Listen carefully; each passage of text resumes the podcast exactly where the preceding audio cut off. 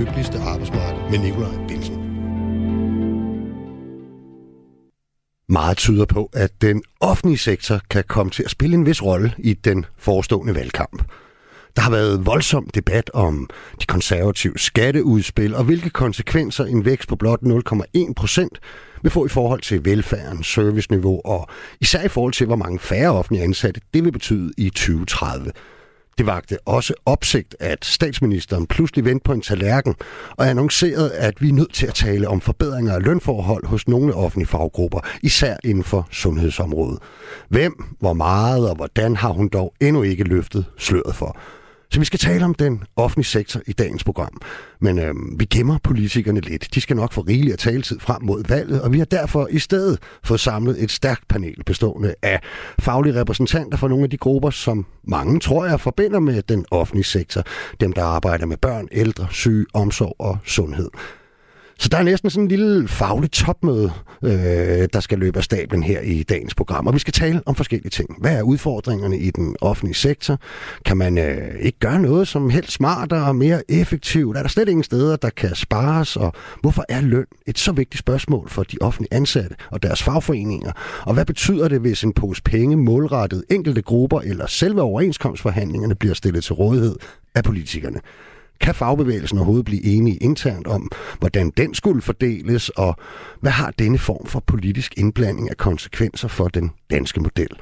Jeg har selv været offentlig ansat i mere end 25 år, og i ganske mange af disse har også været fællestillidsmand for en større gruppe 3F'er, og således er der jo også repræsentation for det, man kunne kalde for de kolde og beskidte hænder i dagens program. Og velkommen til det.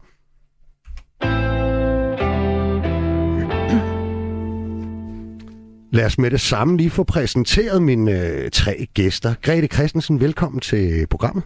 Tak skal du have. Du er, siger man formand eller forkvinde hos jer? Det er jo Ja. lidt forskelligt. Det kan man selv vælge, om man er formand eller forkvinde. Vi har i udgangspunktet tale om for personer, Ah. og så vælger man selv. Og eftersom jeg har været formand i rigtig mange år, så fortsætter jeg med at være Du er formand. formand for Dansk Sygeplejeråd, og altså sygeplejerskerne. Ikke?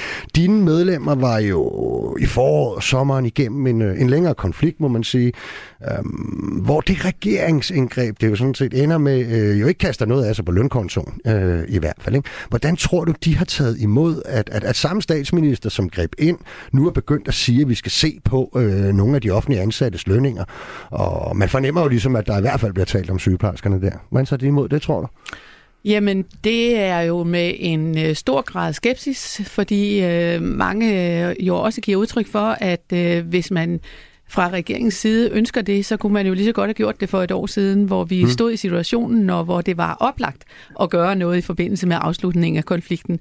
Så, øh, så der er rigtig meget skepsis derude i forhold til, om man kan stole på det. Øh, og, øh, og jeg øh, prøver at tale ind i, at øh, når endelig der er politikere, der taler om at afsætte den her øh, nogle særlige penge til de grupper, som mm. måtte have et, et lønefterslæb, så synes jeg, det er vigtigt, at vi bruger det momentum, der er, mm. til at fortsætte den dialog. Så, øh, så der, er, der er virkelig gang i dialogen derude, og der er rigtig mange sygeplejersker, som er meget skeptiske. Okay. Elisa Rembler, du er... Hvad er vi så henne her nu? Er vi formand for kvinden? formand, ja. Formand for pædagogerne og de pædagogiske ledere vel også mm. i, i en vis udstrækning, som er organiseret i BUPL. Velkommen til dig også. Tak. Og dine medlemmer, de fyldte jo faktisk ganske meget ved det sidste valg, mm. øh, vi havde, ikke, hvor hele spørgsmålet om minimumsnummeringer øh, var en stor del af den valgkamp. Og, og det er jo faktisk et af de, øh, hvad kan man sige, krav og politiske temaer, som efterfølgende blev realiseret.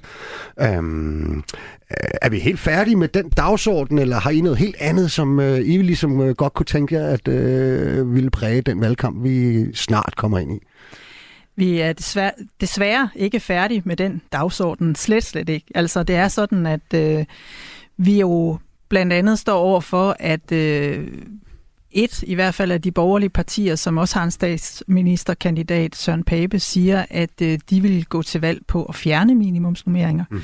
Og det er jo sådan, at selvom der er kommet flere penge ud, så er minimumsnummeringer jo først ved lov i 2024.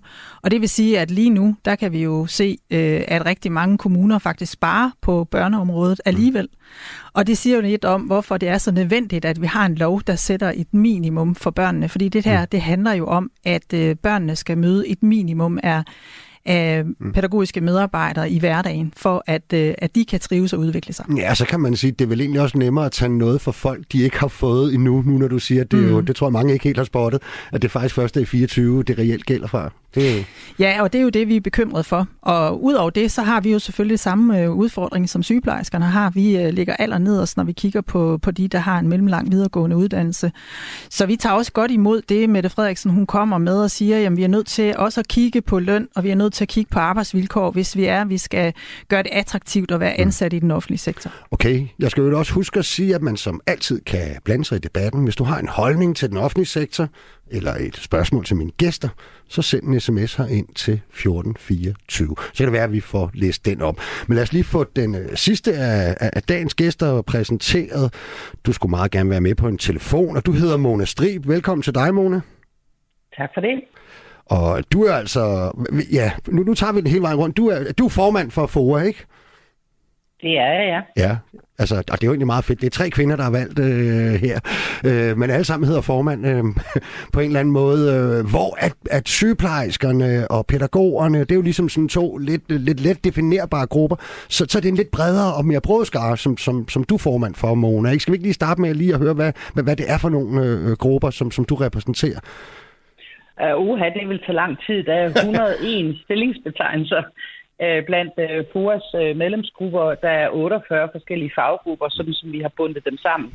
Så det vil tage rigtig lang tid, men det, det område, som debatteres rigtig meget i øjeblikket her hos os, det er i virkeligheden tre områder. Mm. Det er psykiatrien, som er hårdt trængt, både på at kunne rekruttere og fastholde personale og på arbejdsvilkår. Øh, det er hele det pædagogiske område, hvor vi også dækker daginstitutioner og øh, dagpleje og botilbud osv. Mm. Og så er det hele øh, sundheds- og ældreområdet, altså en blanding af både sygehuse og ældreplejen. Mm. Så, så det er der, vores øh, største grupper befinder sig. Okay, Mona, meget tyder på, at, øh, at den offentlige sektor, både diskussionen om den størrelse og den serviceniveau, men også nu øh, medarbejdernes løn- og arbejdsforhold, det kan altså blive en del af den her valgkamp, øh, vi er på vej ind i. Hvordan har du det med det? Jamen, det synes jeg er ganske fint, og måske også i virkeligheden på høje tid. Øh, nu, altså det løber mig koldt ned ad ryggen, øh, bare sådan ved tanken om, skal vi tilbage til de der massive besparelser, der var hen over den offentlige sektor efter finanskrisen i 08-09. Øh, der mistede vi 36.000 offentligt ansatte. Mm. Hvis øh, de konservatives plan øh, skal holde, og den politik skal føres, så kunne det se ud til, at vi kommer til at miste 39.000 offentligt mm. ansatte. Og der kan ikke være en eneste politiker på Christiansborg, som har opdaget, at øh, vi har nogle nødlidende områder, hvor man så at sige nærmest øh, smelter indefra. Så det er på høje tid, at man gør noget og tager det ansvar på sig, man har som Christiansborg. Det er dem, der sidder for bordenden af den økonomi, som den offentlige sektor har til rådighed. Både når det handler om, hvor mange ansatte har vi, når det handler om, hvilke rammer har vi til at forhandle om arbejdsvilkår, og endelig også, hvad skal der ske med lønnen? Mm. Okay, jeg kunne godt tænke mig, at vi lige gemte løndelen til lidt senere i programmet, og så, og så starter med, hvis I er friske på det vil jeg mærke, at vi, at vi snakker lidt om øh, den offentlige sektor, som jo altså nu, har vi i hvert fald fået fastslået, øh, bliver en del af den her øh, valgkamp. Og noget af det, øh, der jo rigtig bliver diskuteret, det er jo det her meget tekniske om væksten af 0,7 eller 0,5 eller 0,1, som øh, i de konservatives plan for eksempel. Øh, hvorfor, Grete Christensen, betyder det så meget, at der er en vækst i den offentlige sektor? Det betyder rigtig meget, fordi der er en stor vækst i øh, antallet af borgere, der bruger de offentlige ydelser. Altså der bliver flere og flere ældre, som typisk påvirker både sundhedsvæsenet og hele ældresektoren. Øh, der er også flere børn. Altså, så der er på mange parametre brug for, at øh, de offentlige udgifter de bliver opskrevet i takt med de flere ældre, der er. Og så er der den kæmpe sådan, øh, øh, ja, hun i et spil kejler her, mm. og det er, at vi mangler så mange medarbejdere i hele den offentlige sektor, så rekruttering og fastholdelse bliver et enormt vigtigt element, mm. så, og der bliver det nødvendigt, at man også kan tale kroner og øre ind i det, for at man rent faktisk kan fastholde medarbejderne Hvordan i er det, I er i, i nogle af jeres, øh, i nogle af de regioner, hvor du øh, har medlemmer, der arbejder, der er det, jeg tror, det er værst her i Region Hovedstaden, ikke? Altså rekrutteringsudfordringen. Jeg synes, jeg læste på et tidspunkt, at det var noget i retning af hver anden stilling, man simpelthen ikke kunne få besat. Det er faktisk større okay. end det. Så, så det er virkelig gralt, øh, mm. og, øh, og der mangler så mange øh, sygeplejersker rundt omkring i hele landet, øh, at man bruger rigtig mange vikar i øjeblikket, og så er det pludselig det, der presser budgettet på øh, hospitalerne, men også i kommunerne. Øh, og nu har vi set hospitaler gå ud og sige, at fordi de har brugt så mange penge på vikar, så kan det blive nødvendigt at opsige nogle af de faste medarbejdere for at have råd til at betale de der vikarer. Okay. Det er jo en fuldstændig negativ spiral, som bestemt ikke fører til noget godt. Okay, Elisa Remler, øhm, det er jo ikke kun politikerne, der taler om, om øh, den offentlige sektor. Det er jo faktisk også arbejdsgiverorganisationerne, der allerede har mm. øh, været ude nu og, og blande sig i den debat. Og et af deres argumenter, vi jo altid hører, det er, hey, vi har verdens største offentlige sektor hvad er problemet, og hvorfor skulle vi ikke kunne håndtere, at der kom en lidt lavere vækst, end, øh, end det, der ligesom skal kunne klare det, man kalder det demografiske træk. Hvorfor kan man ikke lave nulvækst? Verdens største offentlige sektor. Øh, er der en pointe i, i det budskab? Jamen, vi har jo den offentlige sektor, der passer til, kan man sige, den øh, form for samfund, som vi er. Altså, hvor øh, de allerfleste familier består af forældre, som, hvor begge øh, forældre arbejder og arbejder rigtig meget. Vi er vi har en altså vi er virkelig på den måde et af de samfund i verden, som, som også har vores børn, for eksempel i daginstitutioner, aller, aller mest. Mm. Og, øh, og det handler jo om, at vi øh, som velfærdssamfund er, er den der humlebi, som ingen troede kunne flyve, men som alligevel gør det. Altså vi har en samfundskontrakt, der betyder, at når øh, vi både har en industri, og når vi har virksomheder, der skulle, skal fungere, og når vi skal vækste i et lille land som Danmark, jamen så har vi brug for, for alle hænder, for al den arbejdskraft, vi kan få. Og det betyder så til gengæld også, at der skal være en tryghed omkring det, som vi leverer, når det handler om vores yngste, når det handler om børnene, når det handler om de ældre, når det handler om, øh, at vi faktisk også kan blive raske, hvis vi bliver syge mm. øh, ret hurtigt igen. Øh, så, så alle de her ting spiller jo sammen, så man kan jo ikke sige, at, øh, at vi kun er et godt samfund på, på baggrund af for eksempel, at det industrien eller vores virksomheder, de leverer. Det er vi også på baggrund af den stærke offentlige sektor, som vi har, hvor øh, vi for eksempel kunne se, at både pædagoger og sygeplejersker blandt andet gik på arbejde, selvom vi stod midt i en øh, pandemi og ikke vidste, hvilke konsekvenser det havde. Vi gør sådan nogle ting, fordi at vi er et stærkt samfund, men det betyder jo også, at den samfundskontrakt bliver vi nødt til hele tiden mm. at øh, kan man sige, forventningsafstemme omkring. Og derfor bliver det også en del af velkampen. Altså, vi er nødt til at tale om, hvad er det for et samfund, vi gerne vil være, og hvad det er, vi skal kunne levere til hinanden. Mm. Og vi kan ikke på den ene side sige, at vi bare kan spare 30.000 øh, medarbejdere eller 40.000 i den offentlige sektor, og så samtidig forvente, at vi kan få det samme. Det, det lader sig simpelthen ikke gøre. Vi kan jo se, at vi i dag præsterer mere per borger øh, som offentligt ansatte, end vi øh, nærmest normalt gør. Øh, og vi er nede på et, et lavpunkt, et lavpunkt, vi ikke har set siden 2016 faktisk. Og det siger lidt om, at vi jo faktisk er meget effektive, og vi gør rigtig meget for at, øh, at kunne levere det, som, øh, som ja, vores samfund, og hvor vi forventer af hinanden. Mm. Mona Strib, øh, det, det er jo ikke kun øh, hvad kan man sige, diskussionen om, om, om størrelsen, og om der skal afskedes nogen, eller nogen bare skal øh, gå af naturligt, og så bliver der stillinger ikke genbesat. Det er jo ikke kun den debat, der er. Der ligger også i, i et par af de borgerlige partiers forslag, blandt andet de konservative, øh, at, at større dele af den offentlige sektor skal konkurrenceudsættes. Og det kunne for eksempel godt være på, på, på nogle af de områder, hvor, øh, hvor, hvor du har medlemmer. Hvad er, hvad er FOAs holdning til det? Altså, sandheden er jo, at øh, det område har været konkurrenceudsat øh, øh, i mange, mange, mange år. Og det har ikke ført til, at øh, hverken arbejdsvilkår eller rekrutteringsudfordringen øh, er blevet bedre. Øh, tværtimod.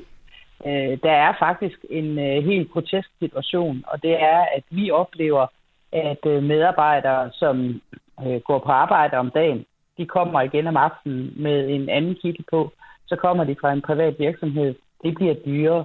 Og det folk glemmer, det er, at det er jo altså også skattekroner, der finansierer det. Grete mm. omtalte før det helt groteske i forhold til vikar. Det er en situation, vi faktisk oplever på tværs af den offentlige mm. sektor.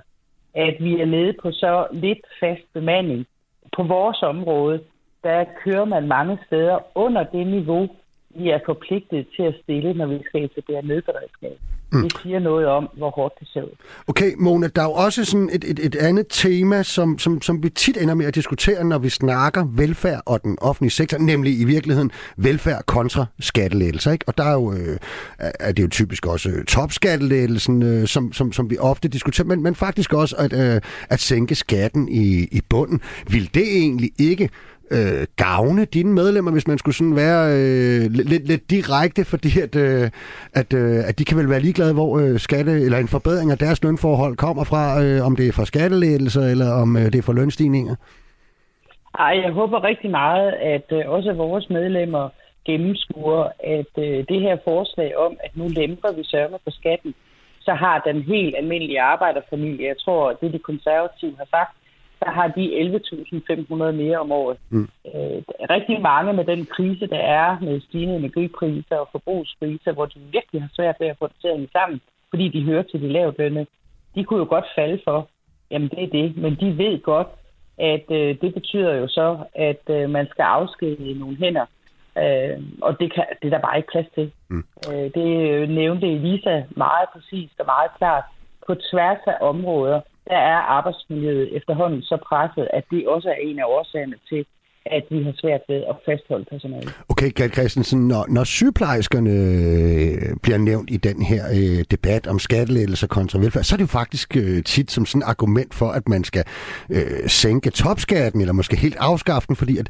der er også en masse sygeplejersker, plejer man at sige, når man får kigget på tallene, så er det jo ikke en masse, men det er nogle sygeplejersker, der betaler topskat. Øh, vil de ikke være glade for, og det vil også dine øh, medlemmer, at, øh, at de kunne slippe lidt billigere i skat og tage nogle ekstra vagter osv.?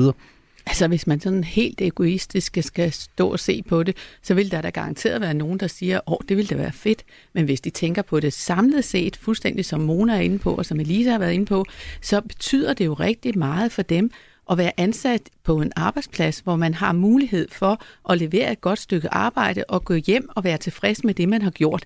Og det gør man ikke, hvis man sænker skatteniveauet i Danmark og dermed har færre øh, penge og, og stille til rådighed for alle de offentlige opgaver, vi skal løse.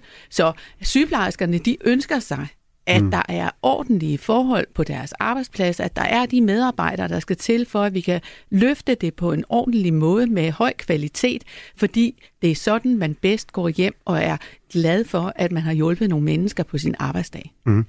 Øhm, et andet... Jo, kom bare ind, Elisa. Jamen, det er fordi, jeg synes også, at øh, vi misser en pointe i forhold til, for eksempel, når vi kigger på vores område. Hvis det viser sig, at vi for eksempel, der bliver langt øh, længere imellem pædagogerne eller de pædagogiske medarbejdere, så betyder det også, at det vi kan give børnene, den omsorg, det nærvær, vi kan give børnene, det at vi kan sikre betingelserne for deres liv, for deres trivsel, deres udvikling, jo dårligere vi kan det, jo øh, flere får vi, som mistrives jo flere får vi, som, øh, som ikke passer ind, og som vil have svært ved også at begå sig på fremtidens arbejdsmarked. Mm. Og det er jo det, vi ser lige nu. Vi ser, at øh, hver sjette eller syvende barn, de når at, øh, at besøge psykiatrien, inden at de kommer ud af skolen. Det er simpelthen for dårligt, at vi der er der. Og det handler jo simpelthen om, at vi har sparet den offentlige sektor i bund.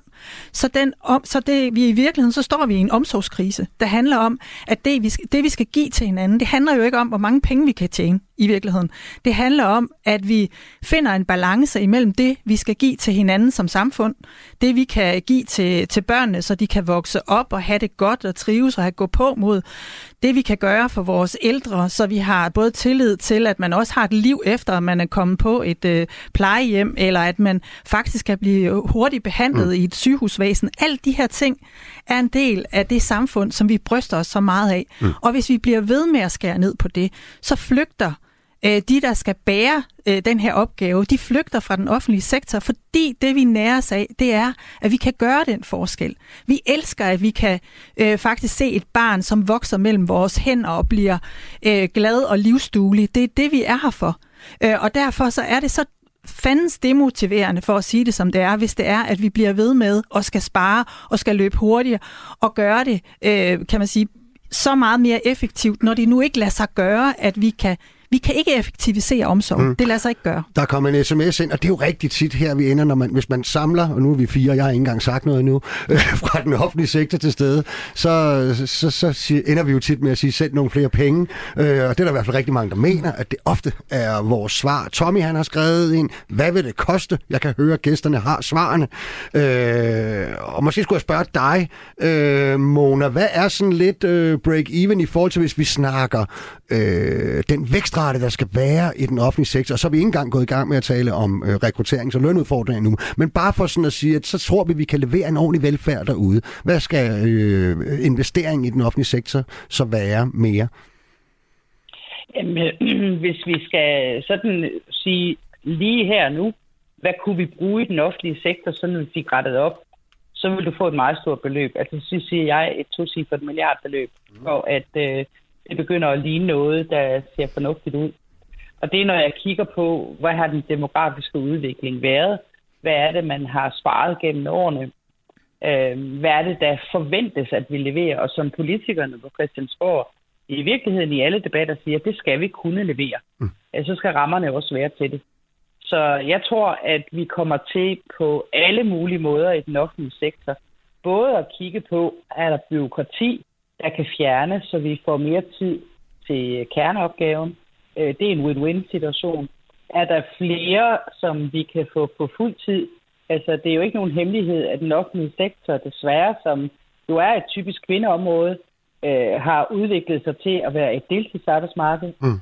Kan vi få mere kontinuitet og faglighed ind på arbejdspladserne, mindre brug af vikarer, større indflydelse på, hvordan man arbejdstilrettelægger, større fleksibilitet til medarbejderne, sådan at de også synes, der er noget for dem. Mm.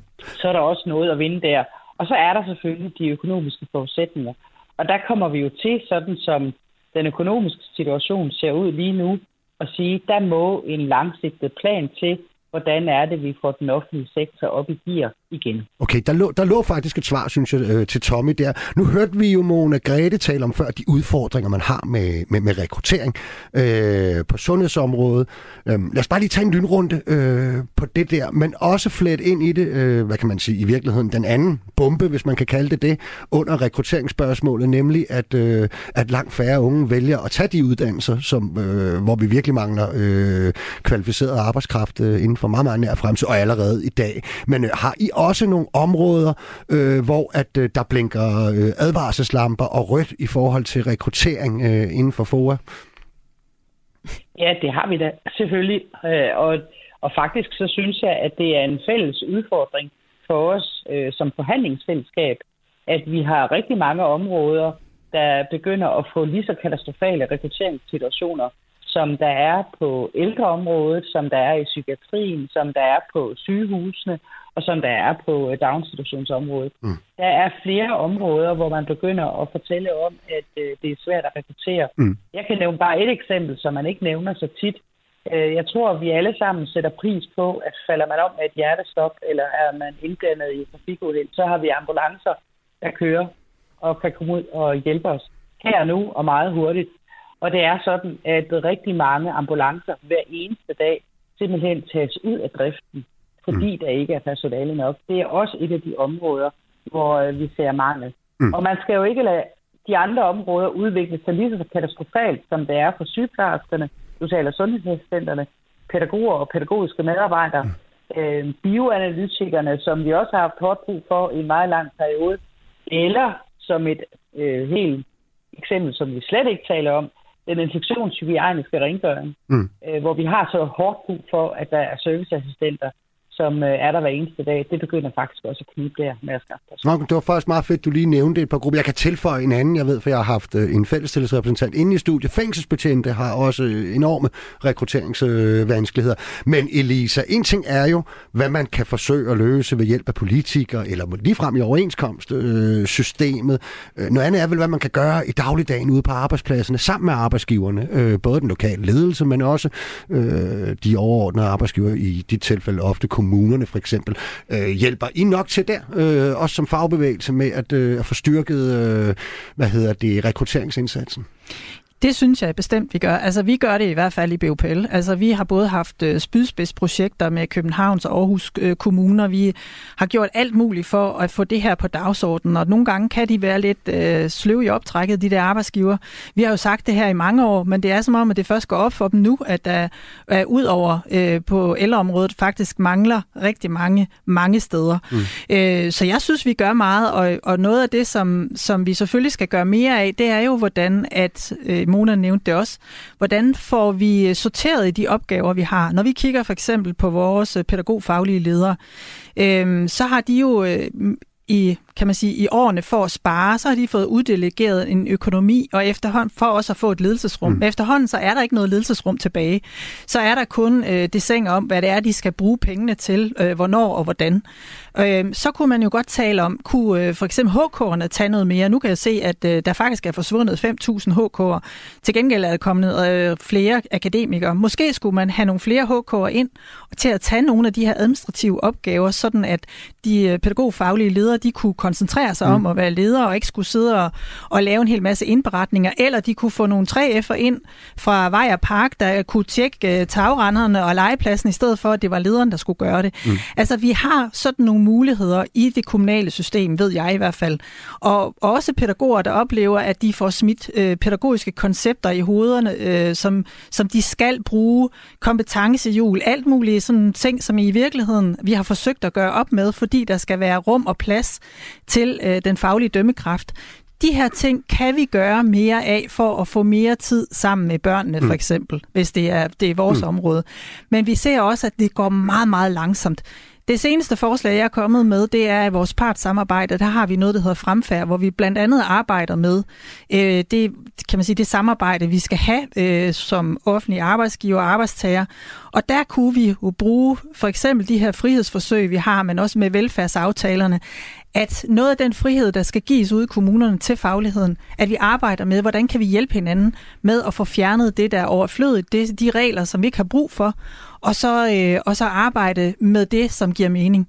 Mm. Og det kan vi. Vi kan se på de frihedsforsøg, der er, at når vi for eksempel ser på Helsingør Kommune, som har arbejdet med frihed på daginstitutionsområdet, der er nærmest ingen af de forsøg, de har sat i gang, som ikke kunne have lade sig gøre alligevel. Okay. Christensen, når, når, når færre unge øh, ønsker at, at tage en uddannelse som øh, for eksempel sygeplejerske i dag, og når I allerede i forvejen har problemer øh, med at besætte de stillinger, som der sådan set er økonomi til i systemet, hvad er det så for en forklaring, du får øh, fra medlemmer eller hører på vandrørene, at øh, jamen, det er simpelthen derfor, at øh, man ikke ønsker at være sygeplejerske? Hvad er, hvis du skal kode det ind til sådan en relativt kort svar, hvad så? Hvad er det så, der bliver sagt? Jamen, på Tænketanken DEA har de jo prøvet at analysere lidt på, hvad er det også de unge, der skal søge ind på uddannelserne, er optaget af. Og de siger jo også helt klart, at de unge i dag er langt mere optaget af både løn mm. og arbejdsvilkår, når de søger ind på forskellige jobs.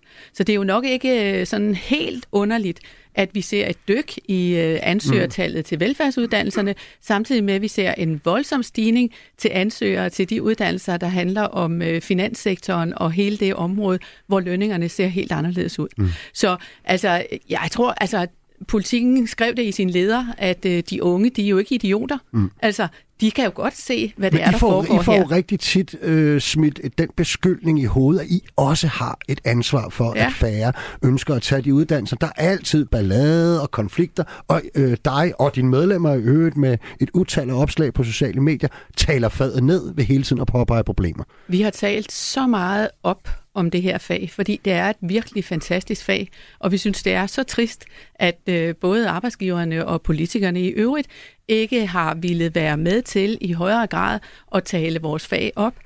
Og vejen til at gøre det er jo også, at man får nogle rammer og vilkår derude, der gør, at man kan få lov til at bruge sin faglighed, at man kan kompetenceudvikle sig, og at vi rent faktisk ikke skal have den der store jobomsætning, som vi har i dag. Vi ser jo alt for mange nyuddannede komme ind på en arbejdsplads, og efter tre måneder så opgiver de at være der, og så siger de op, og så søger de et andet sted hen.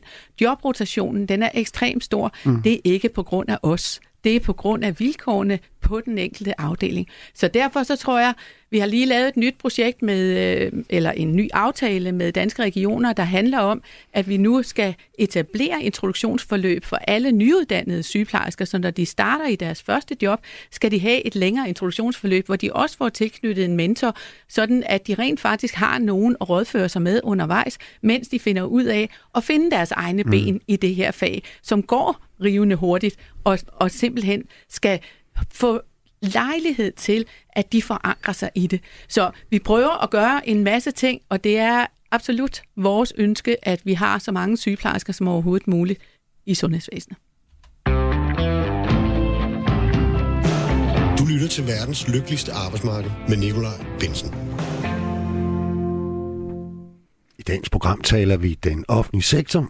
Ikke mindst i lyset af, at de ansatte her har udsigt til at blive en del af den kommende valgkamp, og især på grund af de udmeldinger, diverse partier herunder regeringen er kommet med i forhold til at forbedre lønforholdene for visse grupper af offentlige ansatte.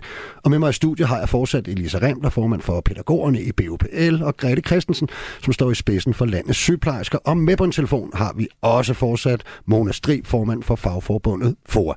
Vi har primært forholdt os til, at den offentlige sektor bliver et omdrejningspunkt ved det her valg, og vi har prøvet sådan at, at bevæge os lidt rundt i virkeligheden, vil jeg vel egentlig gerne kalde det, ikke? for at få peget på de store udfordringer, der er. I den sidste halve times tid kunne jeg godt tænke mig, at vi koncentrerer os om at tale lidt om det store dyr i åbenbaringen, byråkrati og administration.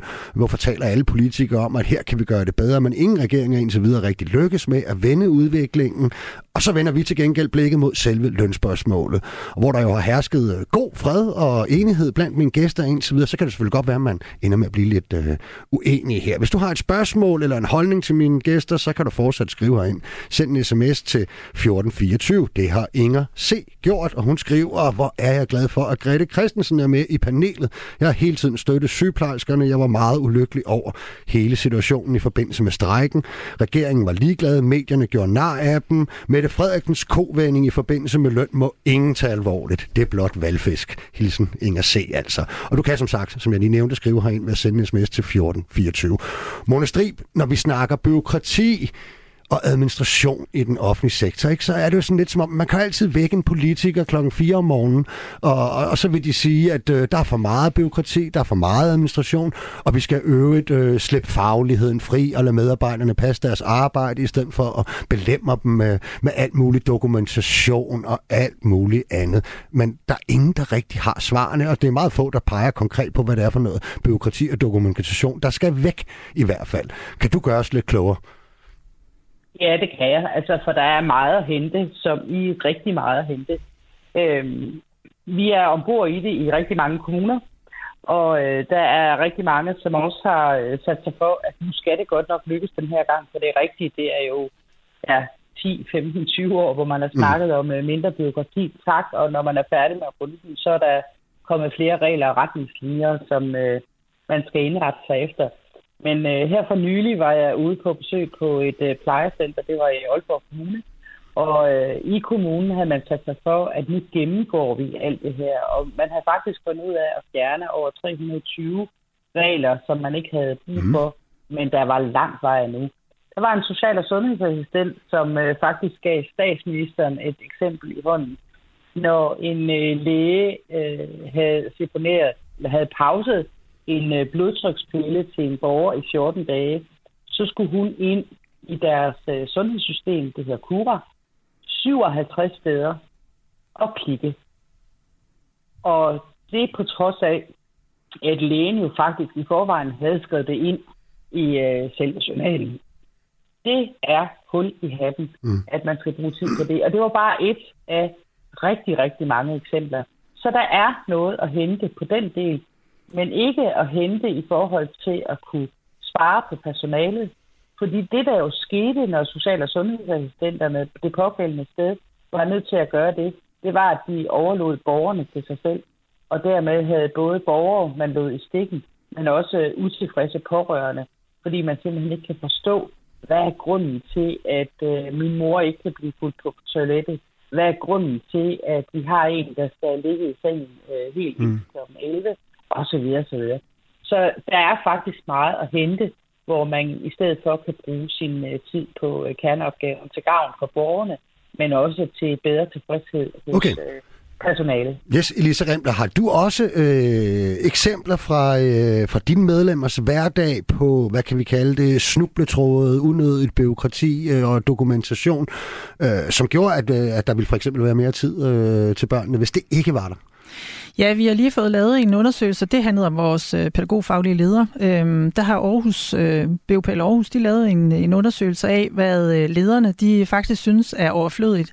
Mm. Og det er vanvittigt, hvor mange øh, mærkelige opgaver, som en leder af en, en daginstitution skal have, som ikke handler om at hverken lede personalet Jeg eller... stopper lige. Hvorfor er det sådan? Jeg har jo selv været i den offentlige sektor mange Ja. år. Jeg har også mine mm. eksempler, men jeg har aldrig kunne forklare folk, hvorfor det ender sådan alligevel.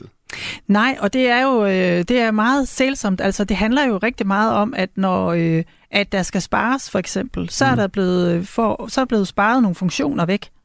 Og jeg tror faktisk, det er det, der er sket gennem tiden, igennem New Public Management. Så har man forsøgt at øh, lægge pengene ud i det yderste led, øh, og så har man sparet der efterhånden øh, med den ene pulje efter den anden, og til sidst er det blevet meningsløst. Altså så er der kommet, øh, jeg tror for eksempel, en af de øh, store eksempler, vi har, det er jo, at at man sparer på efter videreuddannelse. Man sparer på, at øh, andelen af de, der har øh, en pædagoguddannelse i en daginstitution, og til gengæld, så lægger man alle mulige koncepter ind, som nogle øh, som konsulenter de har lavet i forhold til checklister, som, øh, som man skal lave for, hvad man er sikker på, at man kan holde den pædagogiske mm. kvalitet.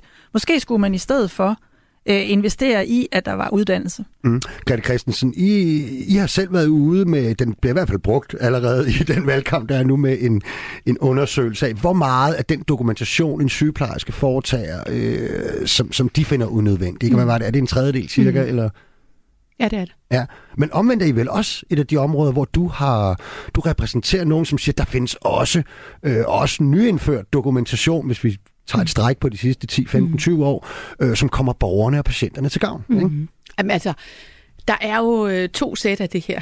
Der er dokumentationen, som er nødvendig af hensyn til udviklingen og kvaliteten i det arbejde, vi gør, og patientsikkerheden. Altså, øh, vi er simpelthen nødt til at sikre os, at øh, der er nogle ting, der bliver dokumenteret for, at vi kan overføre opgaverne til nogle andre, sådan så de kan se, hvad er der gjort og hvad er der ikke gjort. Øh, sundhedspersoner er jo i høj grad autoriserede personer, så når der kommer en patientklage, så skal man kunne dokumentere, hvad har jeg gjort og hvad har jeg ikke gjort. Og der er det nødvendigt, at man har et stærkt og et skarpt øh, dokumentationssystem, sådan at man kan gå ind og se, hvem har gjort hvad her, sådan at der ikke er nogen, der uretmæssigt bliver kritiseret for ikke at have gjort noget, øh, fordi det simpelthen ikke er blevet skrevet ned. Så på den måde vil jeg sige, at der er noget her, som skal være, og som også skal sikre dem. Og så er der jo blevet en tendens til, at der også bliver klaget over flere ting. Mm. Og det gør jo til, at mange ledere også indfører nogle nye rutiner i forhold til, hvad vi skal dokumentere, fordi de ønsker at kunne holde ryggen fri. Øh, Så, så der er noget selvforstærkende i det mm. her.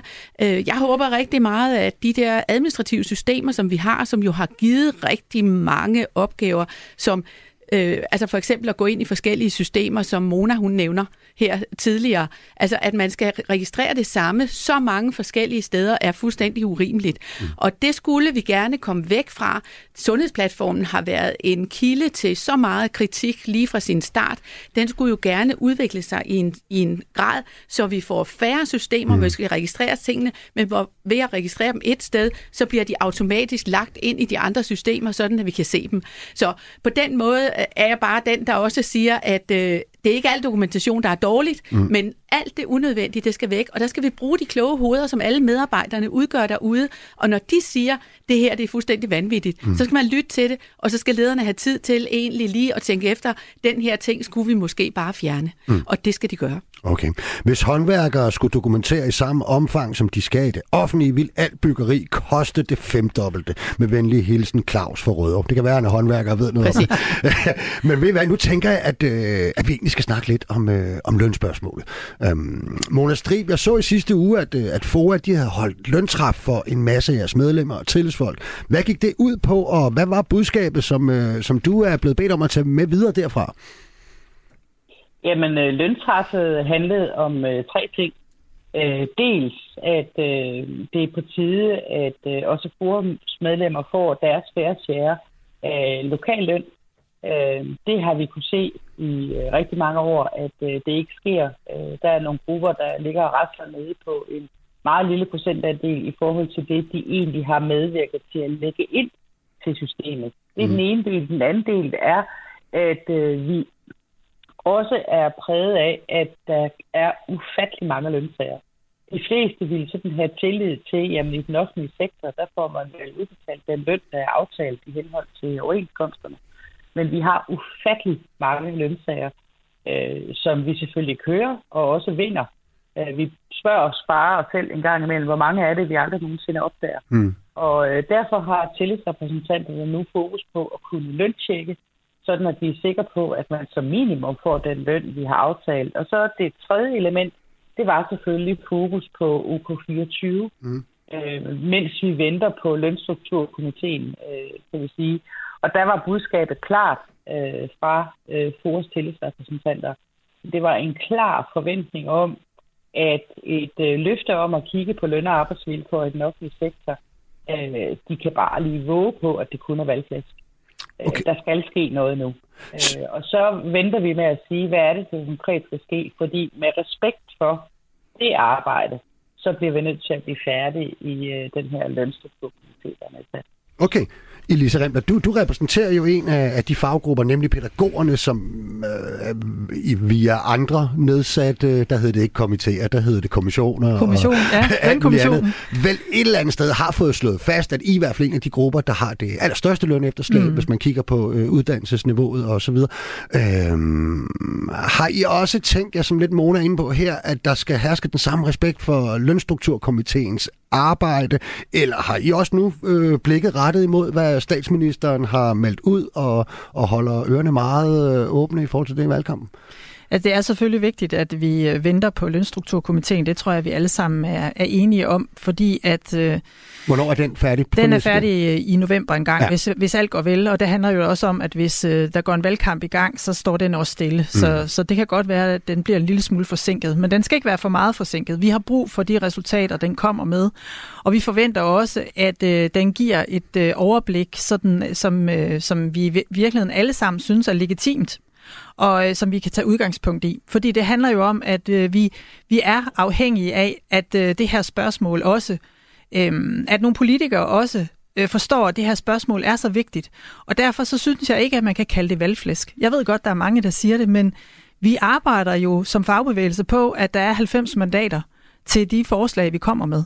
Og øh, hvis vi skal ændre noget, så har vi jo brug for et flertal mm. ind i Folketinget. Og hvis vi skal have dem til at give en pulje efterfølgende efter den her lønstrukturkomité, så er vi nødt til, at der er et flertal for det, ellers så får vi ikke noget. Lad os bare lige prøve at blive en, en, en runde på det, fordi det du siger, det er, at øh, I drømmer om, at, øh, at der bliver smidt en pulje, men puljen skal ligesom først defineres, når lønstrukturkomiteen har, har kommet med sine anbefalinger. Og så hvad? Så, så skal der gives en pulje til forhandlingssystemet, eller mm. hvad? Altså, vi vil kunne forestille os, at, øh, at hvis i respekt for den danske forhandlingsmodel, at mm. man har en trepart.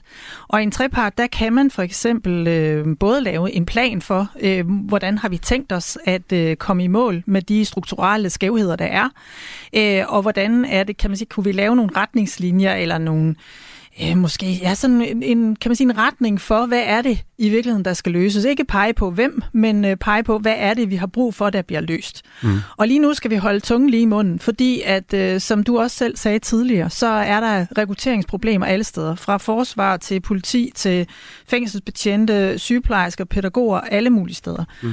Og så er der de øh, skævheder, der ligger i, at vi er et kønsopdelt øh, arbejdsmarked, arbejdsmarked, hvor mm. det også betyder, at de kvindedominerede fag har et efterslæb. Og de to ting bliver vi nødt til at skille ad. Det kan godt være, at der bliver nødt til at findes nogle løsninger, hvor begge elementer er en del af det, fordi mm. det jo selvfølgelig klart har en betydning, at når vi mangler nogen, så er der også nødt til at være nogle politikere, som er nødt til at investere i de øh, personaler, der mangler.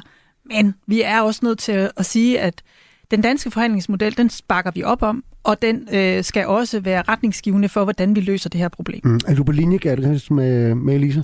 Ja, jeg er meget på linje. Det er helt øh, klart, at man øh, både skal spille op af det, Mette Frederiksen har sagt om, at vi godt kan tale om løn nu, og også afvente den lønstrukturkomité, som kommer med nogle anbefalinger på et eller andet tidspunkt, afhængig af valget. Øh, så det bliver nødvendigt at, at kigge ind i det, og også gøre noget konkret i forhold til, hvordan vi både med arbejdsgiverne, myndighederne og øh, lønmodtagerne får diskuteret, hvordan gør vi det her videre, og at det er ved forhandlingsbordet, at vi i sidste ende mm. sidder og fordeler pengene. Okay. Øh, fordi det er det, som vi alle sammen står på. Og så kommer det, det, det, det hurtige spørgsmål. Øh, er der enighed, og hvad kan man kalde det, solidaritet i fagbevægelsen nok til, at, øh, at øh, den øh, pose penge, hvis den kommer, øh, kan I godt fordele, øh, uden at blive alt for, for uvenner?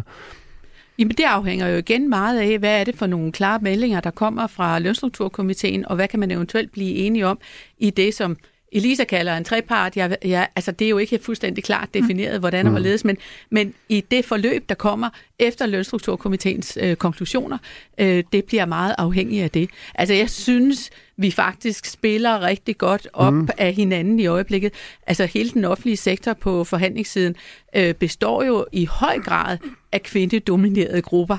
Øh, så, øh, og så har vi øh, erfaringerne fra Lønkommissionen i 10, som helt klart pegede på, at dem med mellemlang videregående uddannelse er dem, der har det største lønefterslæb. Mm. Og det forventer jeg også, at det bliver tydeligt i de konklusioner, der kommer øh, i komiteen. Altså på en eller anden måde, at øh, det har jo ikke flyttet sig. Mm. Så øh, Ja. Mona Strib, du, du er jo øh, ikke bare formand for FOA, du er sådan set også øh, formand for det, det, det absolut største øh, forhandlingsfællesskab, altså nemlig dem, som varetager overenskomstforhandlingerne på det kommunale område, som har klart de fleste ansatte, øh, ja faktisk flere end staten og regionerne til sammen. Øh, kan du godt blive nervøs for, at hvis ikke der følger penge med til de forhandlinger, og så kan man altid diskutere vejen derhen til, men hvis ikke der følger penge med øh, på forhånd, Øh, kan du så godt blive nervøs for, at, øh, at I som forhandler og dig som chefforhandler ikke kan lande et resultat, som medlemmerne stemmer ja til? Jamen, det er ikke et spørgsmål om at blive nervøs for, om jeg kan blive nervøs for. Øh, det er, jeg er nervøs for, mm. at hvis øh, det ender med, at øh, Christiansborg løber fra sit ansvar, og der ikke følger med til penge med til at løse de udfordringer, øh, så øh, får jeg da et øh, kæmpe problem sammen med forhandlingsudvalget i forhandlingsfællesskabet og få landet et resultat. Øh, det er nærmest et løfte, jeg kan give på det. Okay. Og vi skal jo lige sige, det er jo i 24, vi skal forhandle de offentlige som så en ny regering, for det vil det jo være på det tidspunkt, de øh, kan jo så få lov til at lege lidt med den, kan man i hvert fald sige. Men Mona, nu er jeg lige har dig på telefonen her, øh, er, øh, er, er det som du ser det, er den største udfordring, og er der noget rækkefølge i virkeligheden i det her også?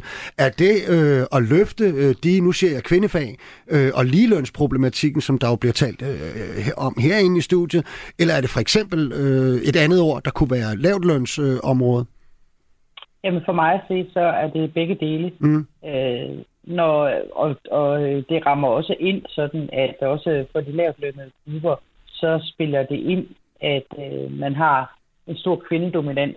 Og øh, vi, har, vi plejer at sige 60 procent. Hvis man er mere end 60 procent kvinder, så det ser ud til, at mere præcis, et mere præcist billede er, at når det er 70 procent af kvinder, så er det mm. helt tydeligt, at øh, så er arbejdet øh, lavere værdisat. Og det er uanset, om man har en erhvervsfaglig uddannelse, mm. en øh, mellemlang videregående uddannelse, eller om man er ikke-faglærer.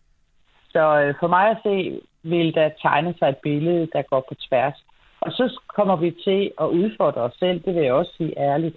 Altså hvis man blot siger, at øh, den ramme, som vi forlanger af Christiansborg, øh, stiller til rådighed til de offentlige ansattes forhandlinger om løn og arbejdsvilkår, hvis vi øh, der lander med at sige, at den skal bare spredes tyndt ud på alle grupper, så løser vi ikke den udfordring. Okay. Elisa Rem, der står og nikker, nikker herinde. Lad os bare lige uh, høre med det samme. Er du enig med, med Mona? Ja, men det er jeg helt enig i, fordi at den her, den skal jo løse noget ekstraordinært. Øh, fordi hvis... men, men bare lige, så lytter ja. med, så siger I jo også samtidig, så kan det godt være, at, og i øjeblikket har Mette Frederiksen måske fået plantet nogle forventninger hos en masse offentlige mm. ansatte, som ligesom øh, forestiller sig, at øh, det er jo nok min gruppe, mm. øh, vi har både rekrutteringsproblemer, vi har alle mulige problemer, vi er også lavt lønnet. Men det, du i virkeligheden siger, er, at det kan godt være, at øh, man starter med at løfte nogen, og så må nogle andre vente, eller hvad? Ja, Det er det, jeg siger, okay. og det er jeg helt enig med Mona i, fordi at, øh, for ellers så kommer vi jo til at, kan man sige, lave en ekstra, en, en ekstra øh, overenskomstforhandling, som den plejer at være mm. hvor, vi, hvor vi deler pengene ud sådan nogenlunde ligeligt, ja. og så øh, i hvert fald procentuelt øh, ligeligt. Og så, øh, og så står vi med det samme problem. Altså mm. pædagogernes løn efterslæb, det får vi ikke løst så. Mm. Og så har jeg jo i virkeligheden det kæmpe store problem, at så vil jeg ikke kunne få stemt en, øh, et overenskomstresultat hjem. Nej, og du har erfaringer med ikke at kunne få stemt overenskomstresultater hjem, Grete. Undskyld, jeg siger ja, det. ikke. dem kan jeg så, godt dele af. Ja, dem kan du dele lidt ud af til de andre så eventuelt. Men, men nu står vi jo tre øh, eller fire, fire grupper. Der er nogen, der ikke er af de offentlige ansatte. Det er for eksempel øh, HK og AC og akad- hele akademikerområdet. Øh, Tror I, at, øh, at de er enige i, og nu er vi selvfølgelig måske meget over i staten, men det går jeg lidt op i. Øh, tror I, de er enige med jer i, at man kan lave øh, sådan en strategi her, hvor vi ligesom aftaler, at over nogle øh, overenskomstforhandlinger, øh, så løfter vi alle, men vi starter med dem, der, øh, der, har, der har størst behov? Man kan vel sige, at vi over de sidste to overenskomstforhandlinger har forsøgt med både at lave en lavløns- og en ligelønspulje, som har været defineret på den måde, som Mona var inde på, at dem, der har mere end 60 procent øh, af, af gruppen som kvinder, øh, har været omfattet af, af de øh, grupper. Øh, og det har jo betydet, at der er nogle af de andre som øh, har været med til at finansiere, mm. at vi har kunne lægge lidt ekstra til både det lavtlønnede og det øh, mere øh, ligelønnede område. Så, så på den måde har der jo været enighed om, at der har også været enighed om i forhandlingsfællesskabet, at vi skulle gå til politikerne for rent faktisk at få problematiseret det her. Det synes jeg, at øh, vi på mange måder er lykkedes med af forskellige veje, ikke helt så lige, som vi havde talt om, vi ville gøre det, men det er lykkedes for os, og Lønstrukturkomiteen arbejder på det her med henblik på at få nogle konklusioner. Så vi har jo i fællesskabet været enige om, at det var det her, der skulle til. Øh, så regner jeg også med, at vi i fællesskabet er enige om at finde nogle mm. landingsbaner, mm. når først vi når okay. dertil. Mona Strib, altså som, som, som den, der står i spidsen for det største forhandlingsfællesskab, er der slet ikke noget øh, i det her, øh, de her politiske meldinger fra forskellige partier. Nu har vi jo ikke engang set valgkampen udfolde sig. Det kan jo være, at der er nogen, der siger, at vi vil også give flere penge til sygeplejerskerne. Til gengæld så synes vi, at øh, håndværkere og øh, mm. akademikere skal have mindre i løn i den offentlige sektor. Er der slet ikke noget i den her proces, som får dig til at være bekymret for den danske model, og i øvrigt, hvad vi fremadrettet så skal bruge kræfter på at diskutere den offentlige sektor? Nej, jeg bliver overhovedet ikke bekymret for den danske model. Mm. Altså, det har jeg da deltaget i et stykke tid nu i den debat, og jeg synes, den er fuldstændig øh, hysterisk. Christiansborg sidder for bordenden af de offentlige ansattes lønforhandler. Mm. Det har de altid gjort. Det kommer de også til fortsat at gøre. Det Christiansborg ikke skal blande sig i, det er, hvad forhandler vi om? Til hvem forhandler vi? Hvilke resultater lander vi? Men det er den ramme.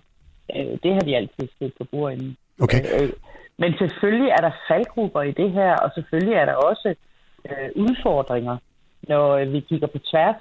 Øh, Foras øh, tillidsrepræsentanter har klokkeklart øh, sagt til mig, nu må det altså være slut med, at øh, vi forhandler de generelle lønstigninger i øh, procenter. Mm. Fordi der giver vi hele tiden mest i højt lønnet og mindst i de mm. lavt lønnede. Så det skal vi altså have lavet om. Det ja. er deres klare budskab. Øh, og så er der også diskussioner om, øh, hører tillæg fra natarbejde med til beregning af løn. Hvem er det, man skal sammenligne? Så øh, der er rigtig mange faldgrupper undervejs, men, men lad være med at tvivle på, at solidariteten i fagbevægelsen, øh, den kan leve i bedste velkående, men det bliver en udfordring for os at sætte os både til en trepartsforhandling og til et forhandlingsbord. Mm. Men viljen til at ville finde et resultat, den skal vi have. Vi har en enestående chance for at kunne rydde op i noget af alt det, der handler om strukturelle udfordringer, rydde op i alt det, der handler om, at typiske kvindefag er blevet indplaceret for lavt i tidernes morgen, og det hænger vi med stadigvæk.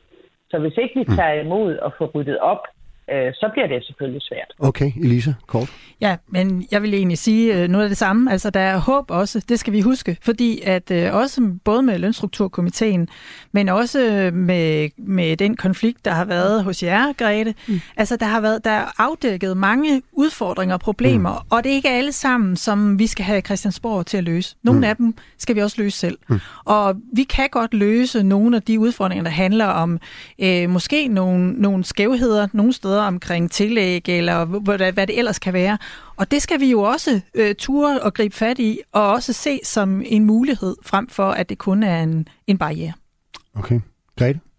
Jamen, jeg er fuldstændig der, at øh, jeg tænker, at vi har, vi har løst mange store problemer. Det vigtigste her, det er, at politikerne erkender, at de er nødt til at sætte en pulje af til, at vi rent faktisk har noget at gøre med for at forandre på den øh, indplacering, som vi har i dag. Øh, og det er det, der skal til, for at vi kan løse udfordringerne i den offentlige sektor. Er I klar til at diskutere den offentlige sektor, hvis øh, valgkampen for alvor kommer til at handle om det også? Det er vi så meget. Også dig? Sådan. Ja, okay. Ved I hvad? Øh, tusind tak, fordi I kom alle tre, altså. Og det var jo... Øh, normalt ville man øh, flashe lidt, at det var et all-female panel, ikke? Øh, for det er super fjollet, at verden er mand, så ikke? Øh, så det er ikke så tit tre, for det bestemmer så meget i den offentlige sektor. Skulle jeg sige, Grete Christen, sygeplejerskerne, tusind tak, fordi du kom. Elisa Remter, pædagogerne. Og Mona Strib, forbundsformand for FOA, også tusind tak, fordi du ville og havde tid til at deltage over en telefon. Velkommen. Også ja. tak til jer, der lytter med derude. Vi er som altid tilbage igen i næste uge, samme tid og sted. Verdens lykkeligste arbejdsmarked, det er produceret af Rakkerpak Productions for Radio 4. Og dagens program var tilrettelagt af Julie Lindhardt Højmark.